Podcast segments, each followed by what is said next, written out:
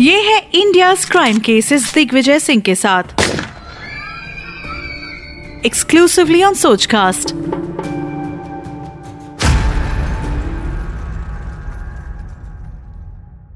नमस्ते, मैं हूँ दिग्विजय सिंह। आपने देखा होगा कि आपके डेबिट कार्ड या एटीएम कार्ड पर 16 अंकों का एक नंबर लिखा होता है। लेकिन क्या आपने कभी ये सोचा है कि ये 16 डिजिट का नंबर एटीएम पर क्यों लिखा होता है? इसके मायने क्या है? बहुत साम, सामान्य सी चीज़ है लेकिन आपको पता होनी चाहिए क्योंकि आज के समय में 10 में से 8 लोगों की जेब में हाथ डालेंगे तो एक न एक डेबिट कार्ड आपको मिल ही जाएगा। ऐसे में डेबिट कार्ड का इस्तेमाल हम सब लोग कर रहे हैं और आप डेबिट कार्ड अगर इस्तेमाल कर रहे हैं तो आपको पता होना चाहिए कि उस पर जो डिजिट सोलह नंबर लिखे होते हैं उसका मतलब क्या होता है। कई बार एटीएम से ट्रांजैक्शन के समय आपने कार्ड की डिटेल्स को भी भरी होंगी। और उसको भरते समय भी आपके दिमाग में आता होगा कि यार, इतना लंबा नंबर आखिर इसकी ज़रूरत क्या होती है? क्यों जो है ये नंबर हम लोगों को लिखना पड़ता है? आज मैं आपको बताता हूँ कि ये नंबर क्यों ज़रूरी है और इसका आपकी जेब से क्या ताल्लुक है और किस तरीके से ये आपके लिए बहुत फ़ायदेमंद भी है और बहुत ज़रूरी भी।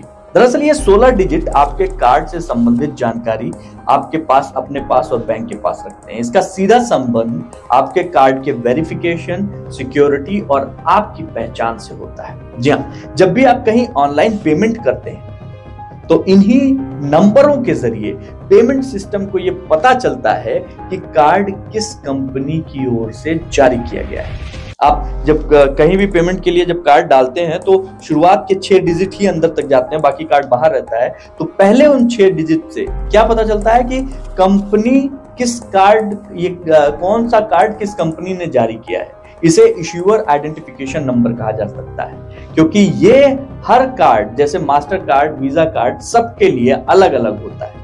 स्टार्टिंग का छह नंबर फिर सातवें अंक से लेकर पंद्रहवें अंक तक जो नंबर होते हैं, वो बैंक अकाउंट से जुड़े होते हैं, आपके बैंक अकाउंट से जुड़े होते हैं। ये बैंक अकाउंट नंबर नहीं होते, लेकिन ये अकाउंट से ही लिंक होते हैं।